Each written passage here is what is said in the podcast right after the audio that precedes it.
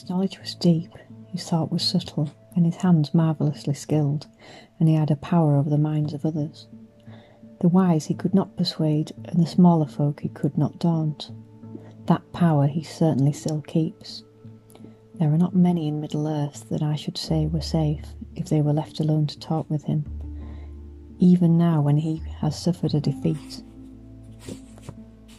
Gandalf, Elrond, and Galadriel, perhaps, now that his wickedness has been laid bare, but very few others. The Ents are safe, said Pippin.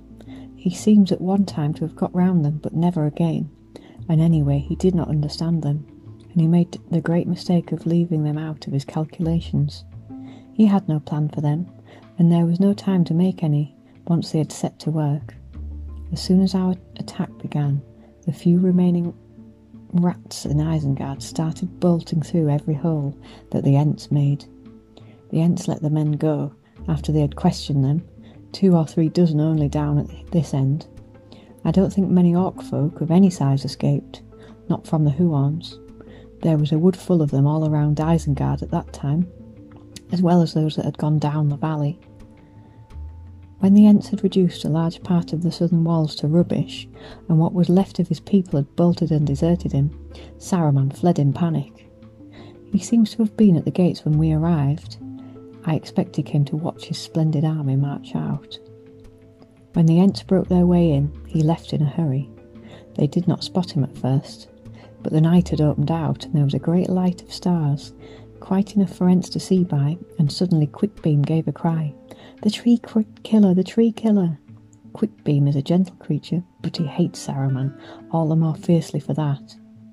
His people suffered cruelly from orc axes.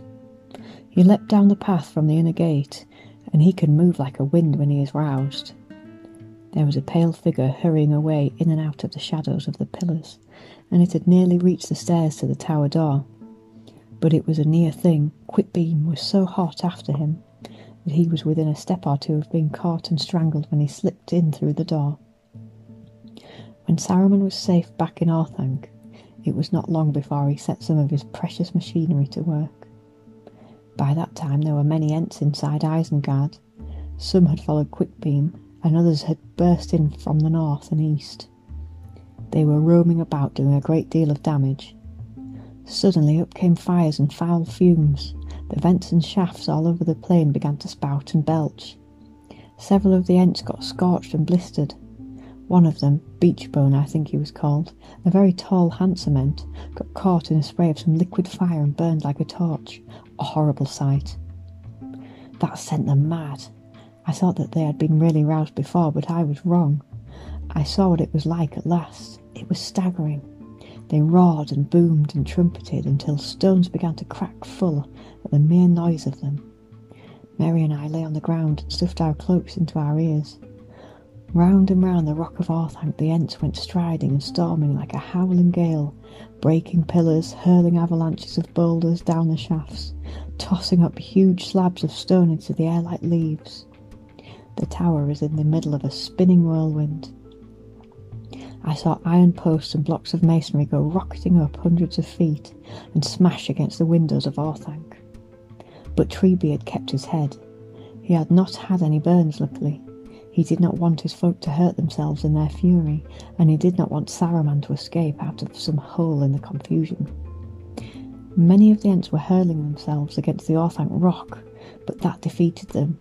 It was very smooth and hard. Some wizardry is in it, perhaps, older and stronger than Saruman's.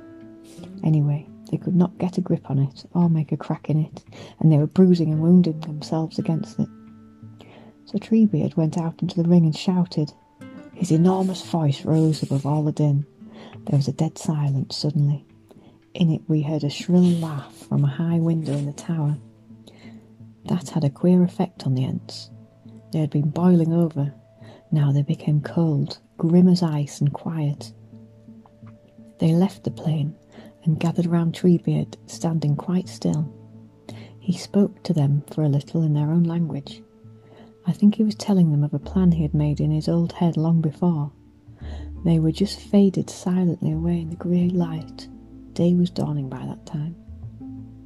They set a watch on the tower I believe, but the watchers were so well hidden in shadows and kept so still that I could not see them. The others went away north.